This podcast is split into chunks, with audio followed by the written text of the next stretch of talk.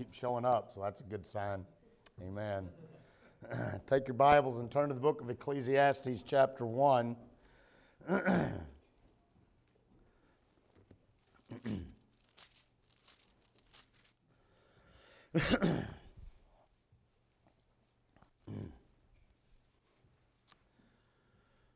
Well, we remember that Jesus stated very plainly in Matthew chapter 11 that he desires for his people to have soul rest. And I think probably over the course of the week we've kind of laid out, at least briefly, that there are lots of different things that can come into our lives that would rob us of that and deprive us of that.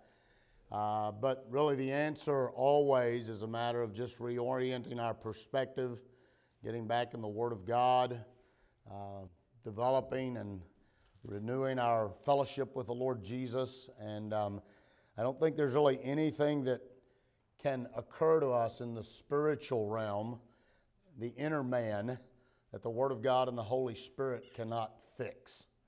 And, you know, a lot of it is just believing that. Just believing it. Because when you believe it, you'll apply yourselves more diligently to it. And you will find some help. You will find some help. Plenty of people can bear testimony to that. So we're going to look at one more character tonight in the Bible. And then tomorrow night we'll kind of try to wrap things up on a note that will hopefully be helpful. So let's have some prayer and we'll have some introduction here and then we'll get into the sermon. Our Father, we're grateful tonight that we have the opportunity and the privilege to come into your presence. And, oh Lord, I just pray you'd help us to, again, be reminded of how much we need you. And, Lord, just to be conscious and cautious as it relates to having an awareness of how many things there are in this life that war against our soul. I pray, Father, that we would always look to you and your word to be a bulwark against those things. And Lord, knowing that in you we have help in a time of trouble, and whatever that trouble may be, however severe it may be, that you're near and that you're always near. And even if we don't necessarily see it in the immediate context, we can just have faith that it's true because your Bible and your word assures us of such things. And so, Father, I pray that you would bless the Word of God tonight. I pray that you would use it in our hearts to, again, just encourage us, to challenge us. You know the need of each heart tonight. We just pray that each of those needs would be met, and we'll give you the praise and the glory for it. And it's in Jesus' name I pray. Amen. Well, in the sermon tonight, we're going to turn our attention to a source of soul trouble that we, especially given the culture that we live in, are very susceptible to. I'd be inclined to suggest that we really all wrestle with it at some level. Probably over the course of our lives, we'll wrestle with it more than we do at other times. And, you know, some people probably, just like everything, some people probably really struggle with this quite often. And they really have a hard time managing it and keeping their focus the way it needs to be. And so I hope that the message tonight will help all of us in that regard. And you know, I think about particularly this issue tonight. And awareness probably is one of the most important components of being able to address this potential trouble in our soul. This is an area where it can be very easy just to kind of write it off and say, well, you know, this is not really something that's causing a problem for me. This is not something that's really something that's creating trouble in my soul. This is not something that's depriving me of soul rest. This is not something that even potentially could be creating depression or discouragement in my life. But I think a lot of times when we're facing those kinds of things, we might want to take a step back and maybe really consider this. The nature of the trouble is thoroughly chronicled in the life of one who is particularly suited to speak to us on the issue. In fact, the person, wrote a whole dissertation that lays out the premise of the problem, and then really at one verse at the end of his thesis, he sums up the remedy. And as I was looking at that again today and thinking about that, and you know, we get to talking about problems and things that deprive us of soul rest, and sometimes we get to looking at all the different perceptions that we can have of that, and it can seem like problems are very complicated, and probably sometimes they are. There's a lot of different things at work that create us not having soul rest. But at the end of the day, I think really always the answer is pretty simple. And in fact, hardly ever is the answer as complex as the problem might be. And I don't think that there's any of these sermons that I've preached that illustrate that more than the one tonight. So in this sermon, we're going to be considering Solomon, a secularized soul. Ecclesiastes chapter 1, verses 1 and 2. The Bible says, "The word of the preacher, the son of David, king in Jerusalem. Vanity of vanities, saith the preacher. Vanity of vanities, all is vanity." You know, Solomon began his reign with humility. And in fact, when he could ask for anything, he asked for wisdom, understanding his inadequacy for the task that was at hand. But most of us are probably familiar with his story and his narrative. And in time, over the course of time, because of some decisions that he made, Solomon's heart was turned away from the Lord by strange women. Would it be possible for me to get some water? My voice is struggling a little bit tonight. Solomon's heart was turned away from the Lord by strange women. And in fact, the Bible records the reality that he had 700 pagan wives and 300 concubines. And the Bible relates that Solomon loved these women. I don't know that that was in necessarily a wholesome and spiritual way, but clearly it's an indication that he was attracted to them, and that really more importantly, he had given his heart to these women. And the reality is that the Bible also states, thanks sir, the Bible also states that these women turned his heart from the Lord.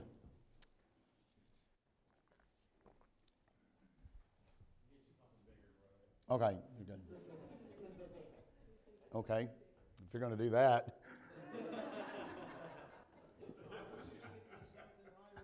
No, you're good. You're good.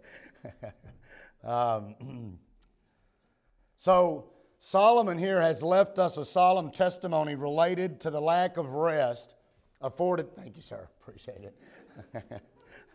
Now, I probably won't take another drink through the whole sermon, but I'll... There you go, brother. There you go. You nailed it. Solomon left us a solemn testimony related to the lack of rest afforded to a soul that becomes secularized. And I want to make sure we're all on the same page here when I'm using the term secularized. I looked it up in the English dictionary, and this is the definition it gives. And so this is how we're going to be working with the word tonight. The idea is to disassociate or separate from religious or spiritual concerns. So when we're becoming secularized, we're separating ourselves from religious, and I'm not too crazy about that word, but it would have some application. But religious, this is the word I really like, and spiritual concerns. So we're creating distance between ourselves and those kinds of things, which ultimately, and I think we all know this, is that when we find ourselves doing that we're actually becoming more and more temporal in our thinking, and less thinking about things in light of eternity and in view of eternity, and consequently making our decisions less and less in view of eternity. In fact, the recurring phrase in Ecclesiastes that alerts us to the fact that the text is addressing the problem of secularization is three words, and it's over and over again in the book of Ecclesiastes: under the sun. That phrase occurs over and over again. In fact, Ecclesiastes is the only book in the Bible where this phrase is used, under the sun, and we read past these words no less than 29 times in 27 verses. almost 2.5 times a chapter on average. Every 7.5 verses on average, this phrase, under the sun, appears. So there's no mistaking the reality that Solomon is giving us a view of life when it is lived in the context of under the sun. He's giving us a perspective of a life that's being lived in a very temporal and short-sighted context. In fact, chapter 7 and 11 are the only two chapters where the phrase does not appear. I think Ecclesiastes 1:14 lays out the problem in stark terms that betrays a troubled soul. Solomon wrote in chapter 1 and verse 14, "I have seen all the works that are done under the sun, and behold, all is vanity and vexation of spirit." I don't know if you note it, but the word vexation has come up here again. It came up in a sermon a couple of nights ago and then on Sunday. Because when we're talking about not having soul rest, really the nature of that is that our soul is being vexed by some means, whether it's through the spiritual world or through the physical world. Under the sun living is living life disassociated and separate from religious and spiritual concerns. And make no mistake about it, to the degree that we become secularized, we will have a troubled soul. We will have our soul being vexed. And I think there's a very real danger. And, you know, I mentioned all of you have come back every night. And so this is particularly applicable because there is a very real danger of attending church and maintaining the language of faith while our soul slips into a secularized state. I'm convinced that there's a lot of people sitting in sound Baptist churches that are very secular in their outlook. And they're coming and they're listening to the preaching every time the doors are open. They're showing up at all the revival meetings. They're showing up at outreach. They're doing all of those things. But their life really, when it comes down to living it and their perspective and their attitude and where their heart is at and what their desires are, it has become very secularized. And the reality is that we get comfortable with that. And you know, we'll go through times where we don't have peace, and maybe we wouldn't use the term vexed, but our soul is being vexed. And maybe on some of those occasions we'd actually look at that and say to ourselves, well, I don't really know why I'm feeling this way. I mean, look at everything that I have. Look at my family. Look at all of this. Look at the job that I have. And the fact that you're pointing to all of those things may in fact be a symptom of the problem. In fact, we end up, as the Scripture warns, having a form of godliness, but denying the power thereof. I don't know about you, I never read those words without it causing me to shudder just a bit and to have a little fear, because this is a very deceptive thing. Because oftentimes, if we have the form, we just take it for granted that we have the power. And yet the Scripture warns us that we can actually have the form in place and yet not have the power of God on our lives or in our families or in our churches. We have the trappings of religion, but we've abandoned the commitment. Worldly affairs dominate our thinking. Many a believer today, no doubt, is having problems with depression and discouragement and a troubled heart because they have allowed their soul at some level and to some degree to become secularized. I think on this account, Solomon has much to teach us. So there's several things that we're going to note. And I think all of this is going to be borne out in the book of Ecclesiastes. And really what I'm trying to do here tonight is to help us think about, is this true of me? In any degree, have I allowed myself to slip in the direction of having a secularized soul? So let's think about what that looks like from Ecclesiastes and Solomon's testimony. Number one, a secular soul is a desperate soul. Chapter 1, verses 1 through 11, there are several things that are mentioned here in verses 2 and 3, we find that really Solomon opens this book with the conclusion. Because in verses 2 and 3 he says, "Vanity of vanities, saith the preacher, vanity of vanities, all is vanity. What profit hath a man of all his labor which he taketh," and here's the first time it's used, "under the sun," in a temporal setting. So this word vanity is used over and over, even in these couple of verses, and it's used several times throughout the scripture, throughout the book here. Here he opens it with this very strong salvo of vanity of vanities. He goes so far as to repeat that, vanity of vanities. He goes so far as to even hammer it one more time and say, all is vanity. I don't know about you, but that sounds like a very desperate condition. If I were to stand back and look at my life and come to a place where I'm saying vanity of vanities, all is vanity, that's a very desperate condition to be in, because really what you're saying is nothing that I've done, nothing that I'm giving my life to really amounts to anything. It has no meaning in it. It's hard to believe a man could be in this place and not be depressed, not be discouraged, and let's just face it, not even potentially be suicidal. Most people that are suicidal would probably never use this terminology, but the fact that they're entertaining that means that they've embraced the sentiment of vanity of vanities,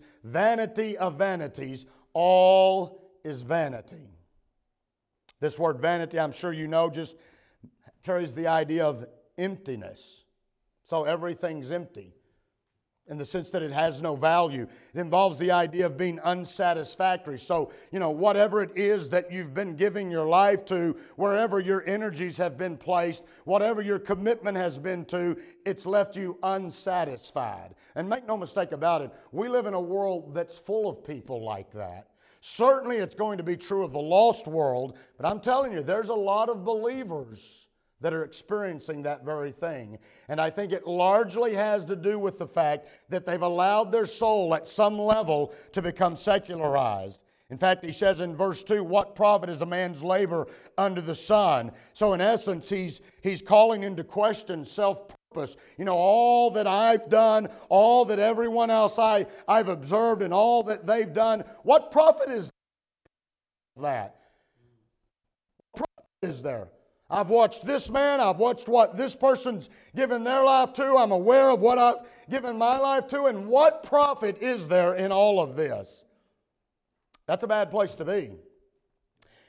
And a secular soul is manifested in a desperate conclusion. In verses 4 through 7, I see a desperate perspective. Look in verses 4 through 7. One generation passeth away, and another generation cometh, but the earth abideth forever. The sun also ariseth, and the sun goeth down, and hasteth to his place where he arose. The wind goeth toward the south, and turneth about unto the north. It whirleth about continually, and the wind returneth again according to the circuits. All the rivers run into the sea, yet the sea is not full. Unto the place from whence the rivers come, thither they return again. Now, we read that, and on the face of it, we just say, well, yeah, all of that's true. That's an accurate assessment of what's taking place in the world in which we live. But that's the real problem with it, and it being expressed like it is. This idea of the generations coming and going. Not really the whole point here is nothing really changes. No matter what I do, no matter what I give my life to, no matter what anybody else does, nothing really changes. Everything just always moves along like it always has. It's true in respect to the generations that come and go. I've often thought about it. Most of the time I think about it in the context of missions. But do you realize in 75 years, most of the people living on the planet will not be here anymore? It will almost be populated by an entirely different group of people. If you go back 75 years, how many of you were here 75 years ago? One. There's my point illustrated. 75 years ago, only one of us was here. Boy, you get to look at that and say, well, what's the use? And particularly if you get to looking at it with an under the sun perspective. What difference does it really make? He talks about the rising and the setting of the sun. Not exactly sure how applicable that is here, but in the civilized parts of the world, the sun comes up and it goes down all year long. And it's like, the amazing thing about it is they can look 10, 20 years, 100 years into the future and tell you when the sun's going to come up, precisely what time. It's like it's just all on automatic, and it's just all happening, and it just keeps happening, and, what's the use? The wind comes and goes. Everybody says, the wind doesn't blow in Fairbanks. The wind doesn't blow in Fairbanks. Blown every day since I've been here.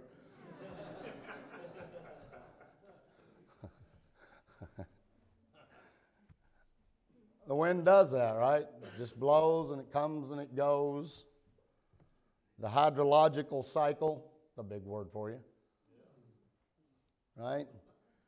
Rains, snows, the melt, the runoff, runs into the rivers and into bigger rivers and into bigger rivers and then into the oceans, and it evaporates and it rains again, and it's just the same thing over and over again. Nothing changes. And I think really what Solomon is driving at here as he's looking at this with an under-the-sun perspective is we don't really make a difference. And you know what? If we think we don't make a difference, then nothing matters. And you know what? If I come to believe that I don't matter, that's a pretty desperate conclusion. That's a pretty desperate soul. And we'd probably, it's easy, and it's going to especially be true of lost people, but it can even be true of saved people. People have a great big smile on their face all the time. A lot of people, most people, have a big smile. People you work with, they're smiling, acting like they're having a great time, acting like life is grand, life is good, got a nice house, got a nice car, got a great job, a wife and a family. But on the inside, they're like, what is even all of this about? Does any of this really matter? And again, I would suggest to you that even believers can fall into that trap because their own soul becomes secularized.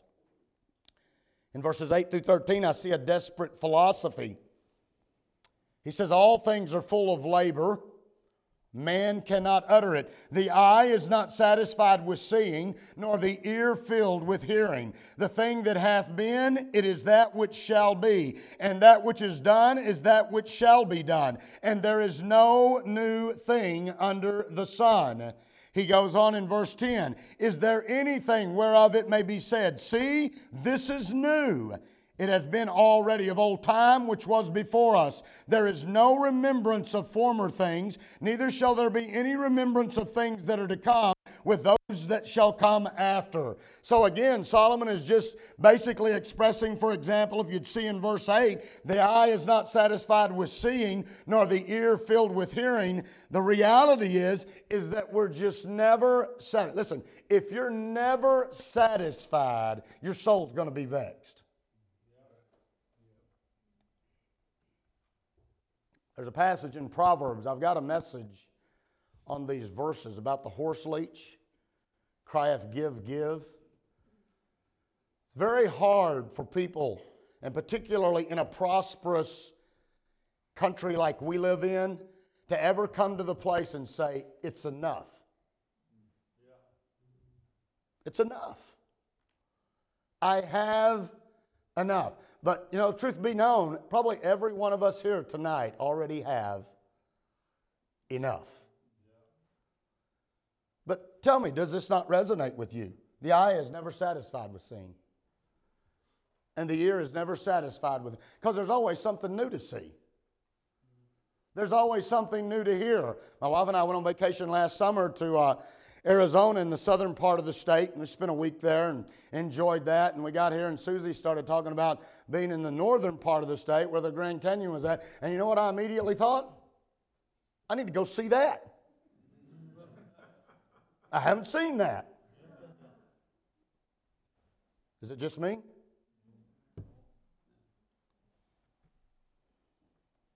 Solomon says there's nothing new under the sun.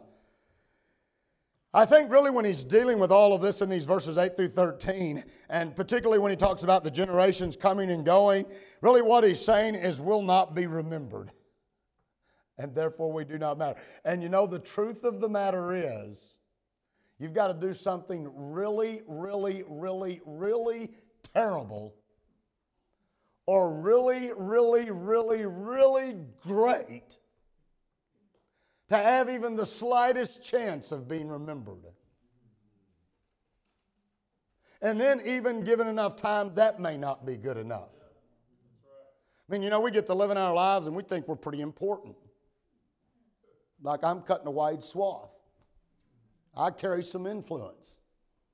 I have some weight, right?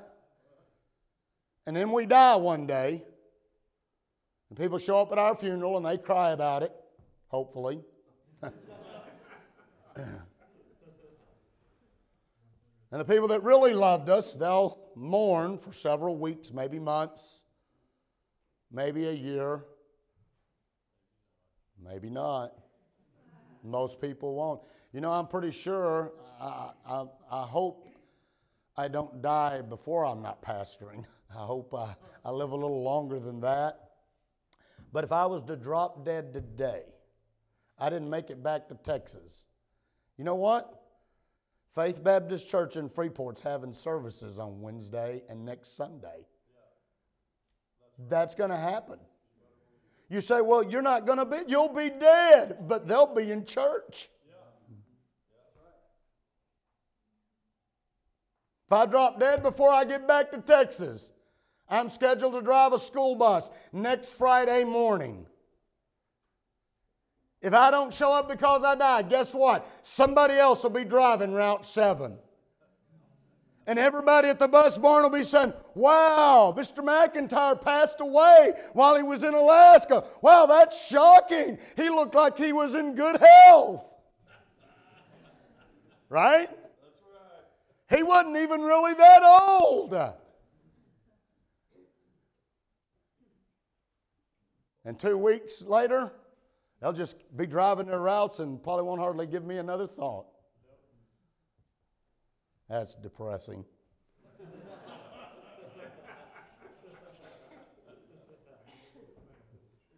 Right? Just dwell on that, and that's depressing.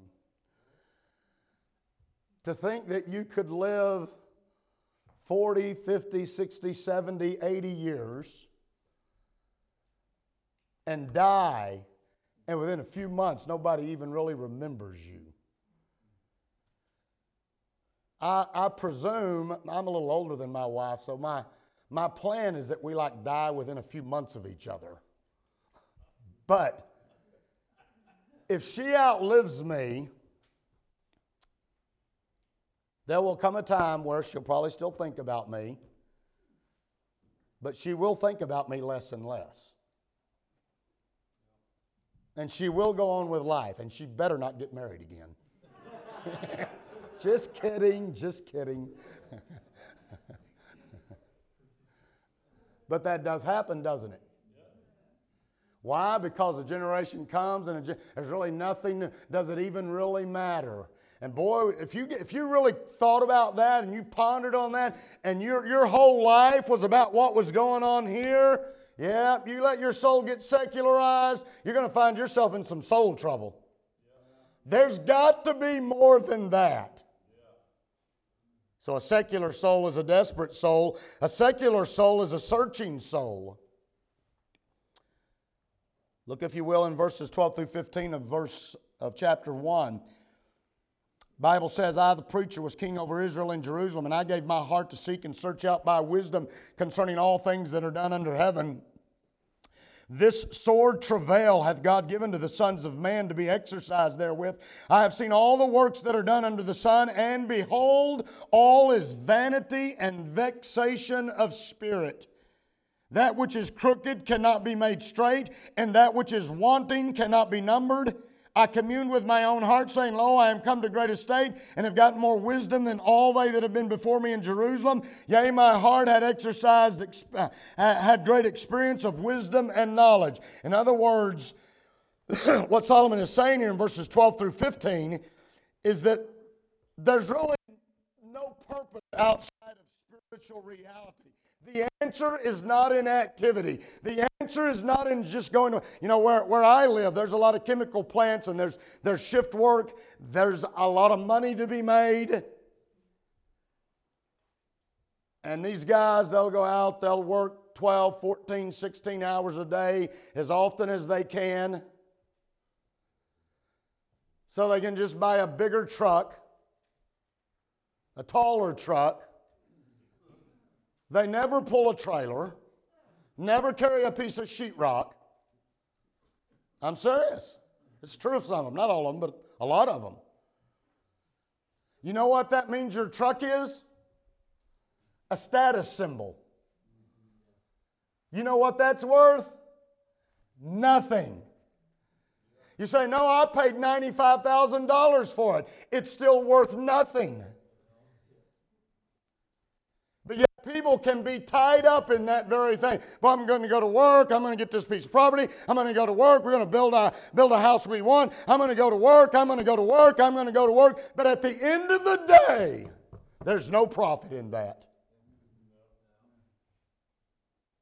And you may well build your own house, but I guarantee you it won't be 5 years before you're wanting to remodel and change something.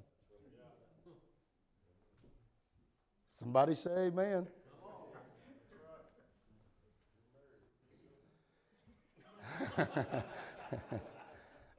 So what I'm saying is that tendency is the inclination to slip into a secularized soul.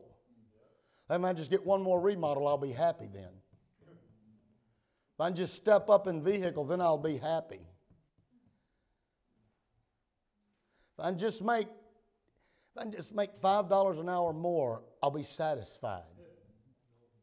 How many of you are making money now that 10, 15 years ago you thought to yourself, well, if I could make that much money, I'd be completely happy?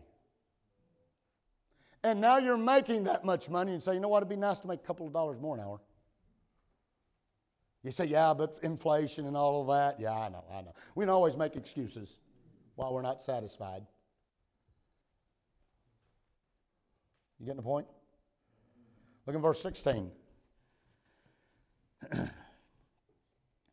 I communed with my own heart, saying, Lo, I am come to great estate, and have gotten more wisdom than all they that have been before me in Jerusalem. Yea, my heart had great experience of wisdom and knowledge. Verse 17, and I gave my heart to know wisdom and to know madness and folly. I perceive that this also is vexation of spirit, for in much wisdom is much grief, and he that increaseth knowledge increaseth sorrow. Listen, wisdom disconnected from spiritual reality. You know what? The answer is not in education and intellectual development. I mean, our nation does people a great disservice when it comes to education. This idea that everybody needs to go to college, everybody needs to go to the university, everybody needs to have a 4-year degree, everybody needs to have a master's, everybody needs to have a doctorate. And a lot of these people are going and getting degrees in things that they're not going to be able to make $60,000 a year with. Come on. And they'll end up with what? $150,000 of debt. Tell me you're not going to have vexation of spirit. You know, it's chasing the dream. Listening to what the world says, and well, that must be the right thing to do. Listen, I'm not suggesting it's always wrong to go to the university and get more education. What I'm saying is, if you think that's going to make you happy, if you think that's going to bring your satisfaction, you're going to be woefully disappointed. Because it won't. Look in chapter 2, verses 4 through 11. I made me great works. I builded me houses. I planted me vineyards. I made me gardens and orchards, and I planted trees in them of all kinds of fruit. I made me pools of water to water therewith the wood that bringeth forth trees. I got me servants and maidens, and had servants born in my house. Also I had great possessions of great and small cattle, above all that were before me in Jerusalem. I gathered me also silver and gold, and the peculiar treasures of kings and of the provinces. I got me men singers and women singers, and all the delights of the son of men, as musical instruments, and that of all sort. So I was great, and increased more than all that were before me in Jerusalem. Also my wisdom remained with me. He goes on in verse 10, and whatsoever mine eye, listen to this, whatsoever mine eye desired, I kept not from them. I withheld not from my heart any joy, for my heart rejoiced in all my labor, and this was my portion in all my labor. Then I looked on all the works that my hands had wrought, and on the labor that I had labored to do, and behold, all was vanity. And not only was it vanity, it was vexation of spirit. And there was no profit under the sun. Listen, you give your heart and life to just having more and more and more. And when you've got more than you think you could ever do with, you'll find out that it's vanity. And when it dawns on you that it's vanity, it's going to cause vexation of spirit.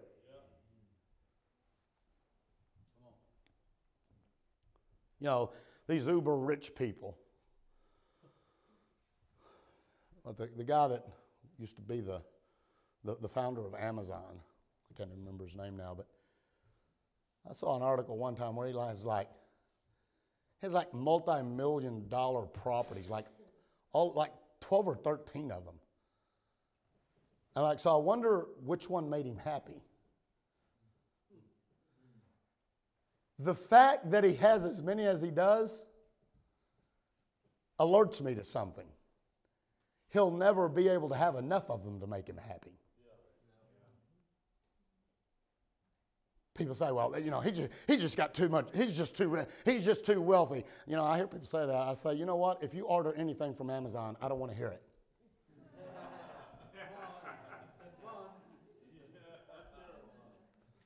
That's always rooted in jealousy. Why didn't I think of that?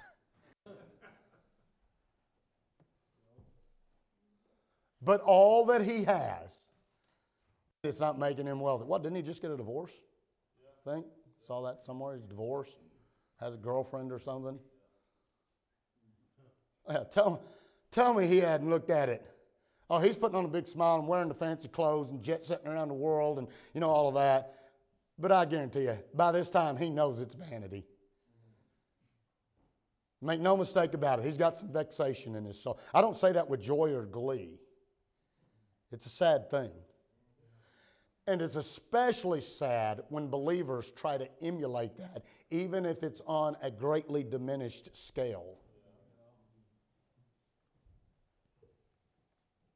Look in chapter 2, verse 17. Therefore I hated life, because the work that is wrought under the sun is grievous unto me, for all is vanity and vexation of spirit. My, what a troubled conclusion for someone. You know, when somebody gets to the point where they say, I hate life, I don't know about you, but just a few people I've dealt with, when people are saying that, they're in a very precarious place in their life. And that's the kind of thing that people that are contemplating harming themselves would say, I hate life. Well, the only reason people get to the point where they hate life is because they've been looking at it from the wrong perspective. And that's what creates those feelings. Solomon, the work wrought under the sun, he said, it's grievous to me. So I've got all of this. I've been able, you know, we just read there, he had men singers and women singers. You know, we have Spotify.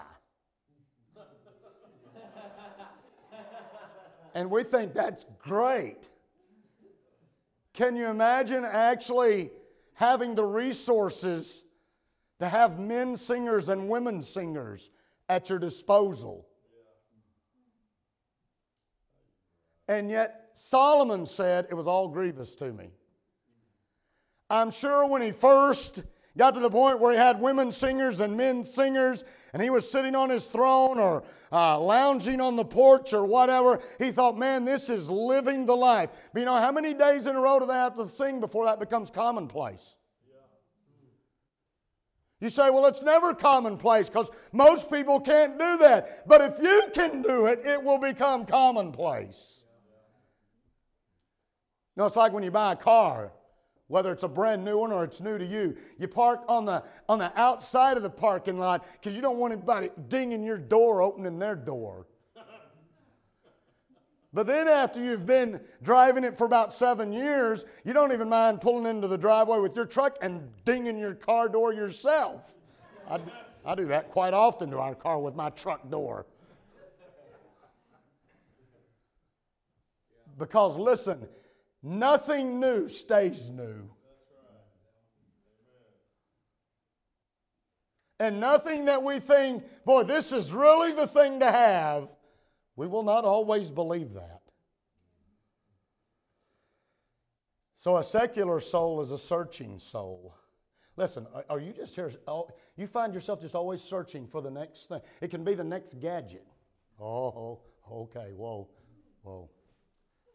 Now you're going too far here, preacher. Don't talk about the fact I stood in line overnight for the next iPhone. We just got new phones. We went into a T-Mobile store, and they said, well, what are you trading in? Maybe we can give you some money for them. I said, I doubt it. Because I think they're like the S22s or something. And so what are you trading in? We both had S7s. He's like, whoa, that's old. He said, I don't think I've seen anybody trade in one of those for like a long time. But you know, the weird thing about that is that was only like 6 or 7 years ago. It wasn't like it was 100 years. It wasn't a rotary phone. It wasn't a ching, ching, ching, ching.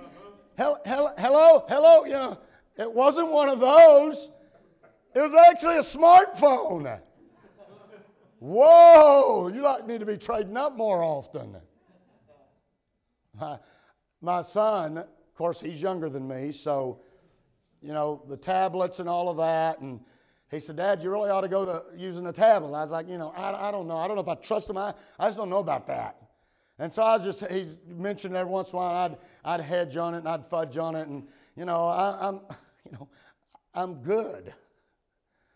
So for Christmas, my church got me this.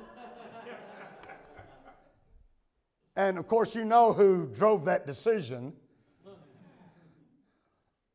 When he gave it to me at church. When I got home that night, he texted me and said, if you don't want it, you can trade it in for something else. I was like, yeah, right. So, okay, I give.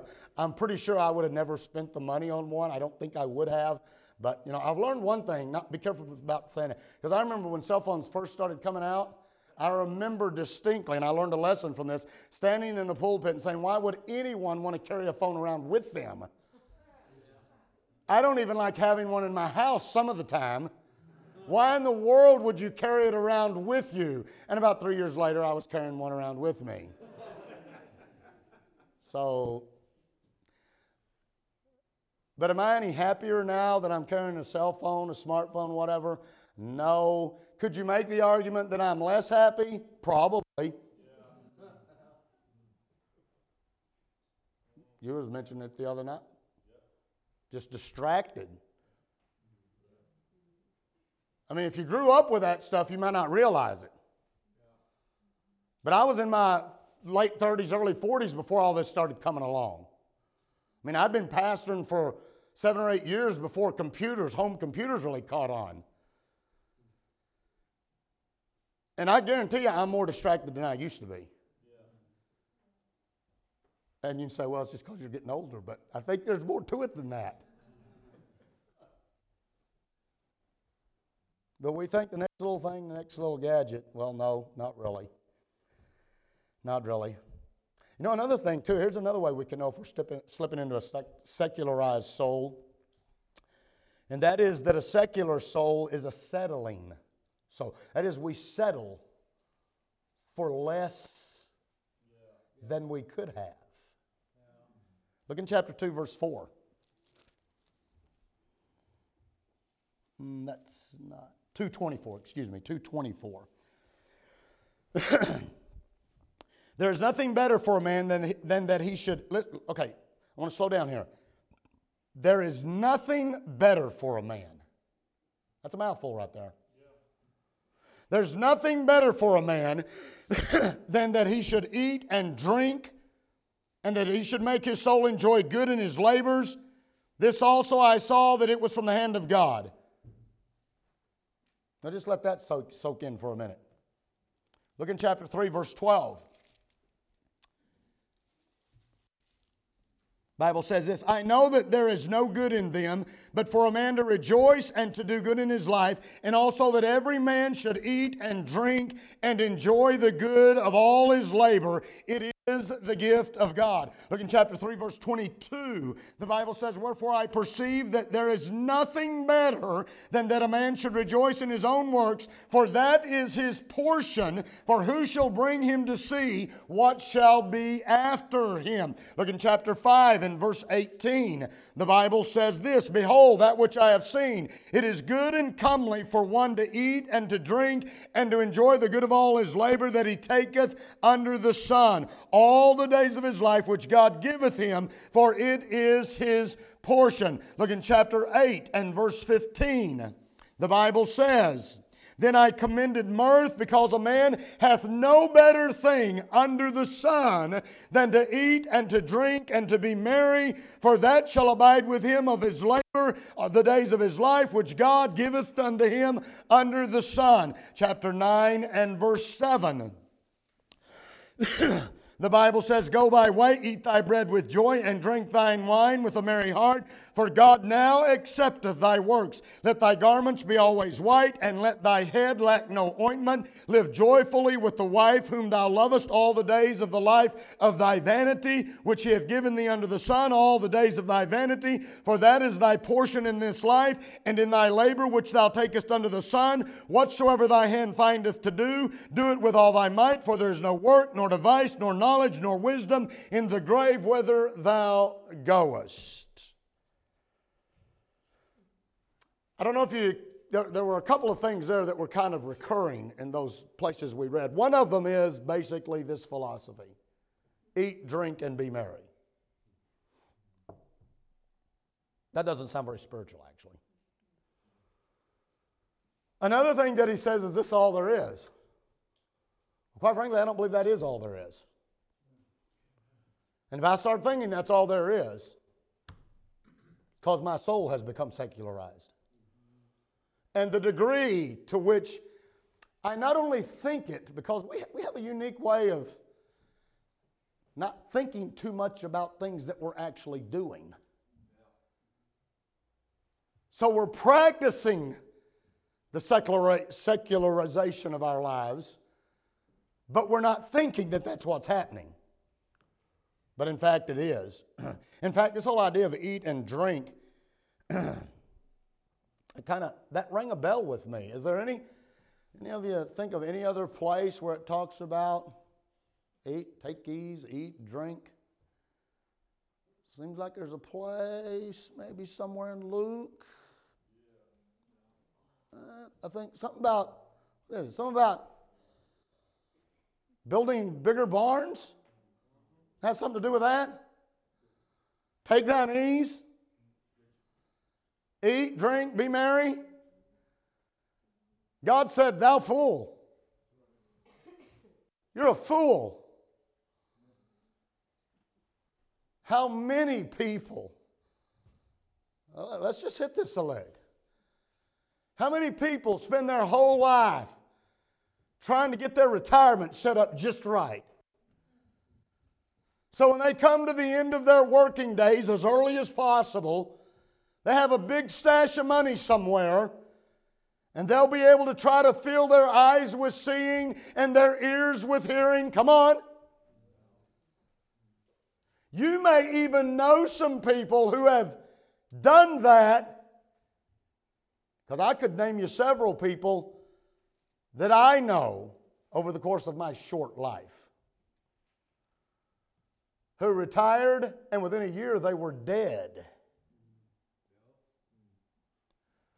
Listen, I'm not suggesting we shouldn't make preparations for when we can't generate income. Otherwise, you're going to be a pauper and you're going to be living off your kids and all of that. And I'm really not for that.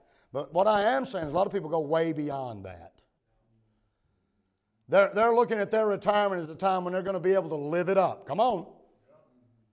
That's when we're really going to be able to live. The kids will be out of the house. It'll just be mama and me, and we'll be able to travel. We'll be able to do that. We'll be able to upgrade houses. You know, we'll be able to drive nicer cars.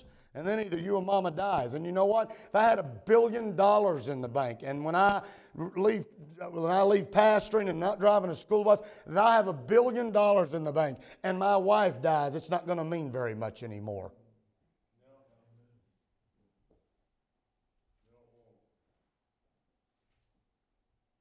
You see what he's saying here?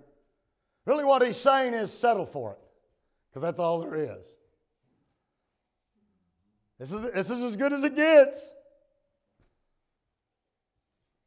You see, a secular soul is a settling soul. I mean, should our soul settle for, well, there's nothing better? Should our soul settle for, this is my portion under the sun? I don't think so. A secular soul, really at the end of the day, is an empty soul. I'm not going to have you turn to all of these because it would take a little bit, so I'm just going to give them to you. At least most. I may bail out somewhere along the way. I want you to get the sense of it. A secular soul is an empty soul. Chapter 1, verse 2, we read that. Vanity of vanity, saith the preacher.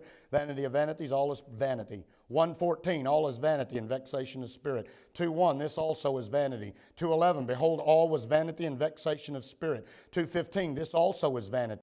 2:17, for all is vanity and vexation of spirit. 2:19, this is also vanity. 2:21, this also is vanity and a great evil. 2:23, this is also vanity. 2:26, this is also vanity and vexation of spirit. 3:19, for all is vanity. 4:4, this is also vanity and vexation of spirit. 4:8, this is also vanity, yea, it is a sore travail. 4:16, this is also vanity and vexation of spirit. 5:7, in the multitude of dreams and many words, there are also divers vanities.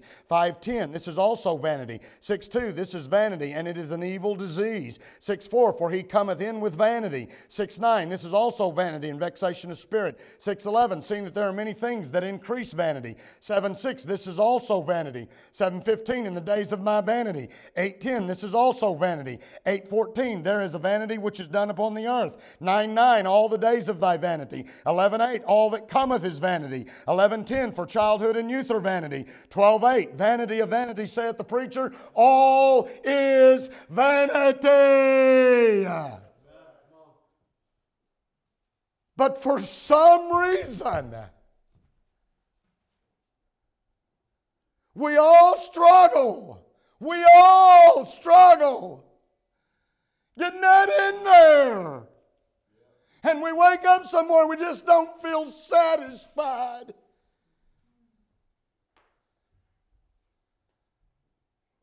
And life's just not going like I wanted it to. And well, it may be you've become a little too secularized in your soul. Because I guarantee you, it's going to disappoint you every time. It may not be the next day. It may be some years down the road. But it's going to everything's going to disappoint you. The things you buy are going to disappoint you. Your house is going to disappoint you. Come on. Your co-workers are going to disappoint you. Your church members are going to disappoint you. Your pastor is going to disappoint you. People that we pastor are going to disappoint us. Come on. Everything that we could possibly give our heart and life to in this world will disappoint us at some level, at some point. It's all vanity and vexation of spirit. But I'll tell you what, we better be looking beyond all this. It's interesting to me that this book basically opens and close, because I'd mentioned at the outset, he actually opens with the conclusion, and that's validated here, because in chapter 1, verse 2, vanity of vanities, vanity of vanities, all is vanity, saith the preacher. And then in 12:8, almost at the very end of the book, vanity of vanity, saith the preacher, all is vanity. And everything in between those two spots is validating that reality. And you know, the thing about it is Solomon was a man who could have the experiences to relate this to us. Say, so, well, if I could just try it, like, you'd think you'd end up different than Solomon. And we wouldn't. Well, if I had what he had, I know I would be happy for a day. And then we'd be right where he's at. No less than 28 times in 12 chapters are we reminded that the secular world, the secular soul, is an empty soul. Living life disconnected from spiritual realities is empty living, and empty living deprives one of soul rest. Now, here's the good news about this, and that is a secular soul can be rescued. And, you know, it is remarkable. I kind of touched on it at the very outset. But we've got 12 full chapters of laying out how desperate this problem is. And so I need 12 chapters to tell me how to fix this. Somebody write a book, please. Somebody make a pill. Somebody give me a therapy session. Let me talk out my troubles for the next 15 years. I'm going to do you a great favor tonight. Actually, the Lord is. He's going to use me to communicate it to you. Look in verse 8 to begin with of chapter 12. Vanity of vanity, saith the preacher, all is vanity. You know, given everything that's been said to this point, this would have seemed a fitting place to end such a dirge as we've been pursuing and perusing here. Ecclesiastes is a powerful and moving lamentation of an empty soul, a soul that is living disconnected from spiritual realities, a soul that has become secularized. But you know, in verse 9, Solomon writes these words, and moreover, because the preacher was wise, he still taught the people knowledge, he gave good heed and sought out and set in order many proverbs, and we have both of those, do we not? And then in verse 13, you knew this was coming, didn't you? Let us hear the conclusion of the whole matter. And you'll notice we're pretty close to the end there. This isn't going to take a chapter or 12 chapters or 2 books or 3 therapists or anything else to get right. Just a few words can remedy this. Let us hear the conclusion of the whole matter. Fear God and keep His commandments, for this is the whole duty of man.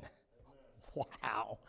Boy, I am such a simple person. I love this. Because if I find myself in a place where my soul is feeling empty and I feel the vexation settling upon my spirit, I can come to Ecclesiastes chapter 12 and say, hey, listen up, preacher. This is all you've got to do. Fear God and keep His commandments. Amen. Oh, man. Okay, I can actually remember that. I don't have to go back next Tuesday for another session. I don't have to go back in 3 months to refill my prescription. Amen.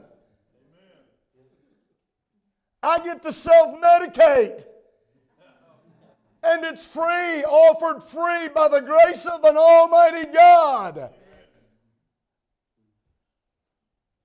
Listen, folks, don't let the world rob us of what we have in Him. Don't let the world rob us of the sufficiency of who He is, of the sufficiency of this book. I know it's sophisticated. It makes people feel sophisticated to talk about the psychologists that they're going to, and I'm on this antidepressant, and it makes it feel like they're really doing something, but they're not.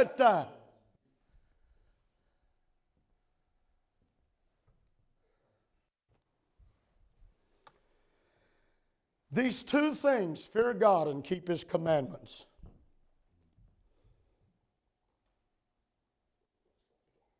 Is just simply communicating to us that we need to stay connected to spiritual realities.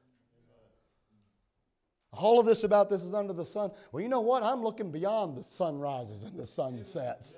I got my eyes lifted a little higher than that. I got my eyes looking a little bit over the horizon and knowing, you know what? All things aren't always going to be the same. Right. Amen? One of these days, it's all going to melt with a fervent heat. Amen? One of these days, there's going to be a new heaven and a new earth wherein dwelleth righteousness. It's not always going to be the same. And I can live my life today in a way that'll make a difference in that day. And boy, I'll tell you what, that's better than any Cadillac you can drive. That's better than making $10 an hour more. That's better than building a new house. Boy, that's where you have soul rest, because it matters then. Amen. It matters then. Yeah. It's communicating to us that God is living and involved, and that God is to be obeyed. You see, the soul is at rest when it's God-focused.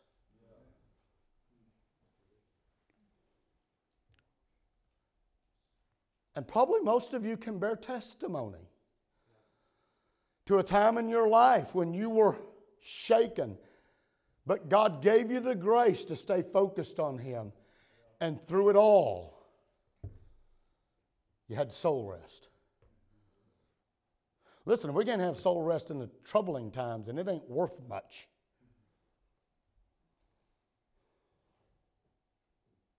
I need to be focused on that which is to come. I need to be living this temporal life in the light of eternal life to come. This is the answer. This is the answer. Don't blow this off and say, well, there's more to it than that. You just don't. No, this is all there is to it.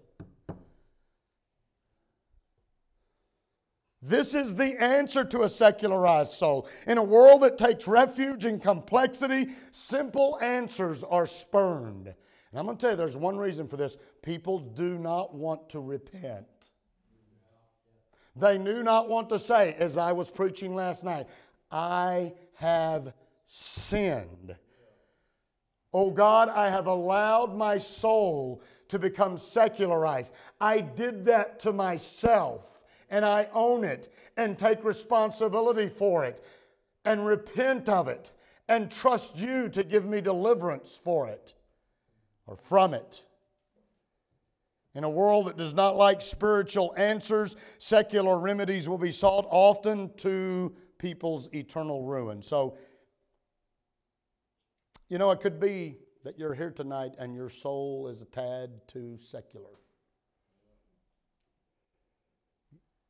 Could be that you've allowed your soul to drift away from spiritual realities, and as a result, life is seeming increasingly empty.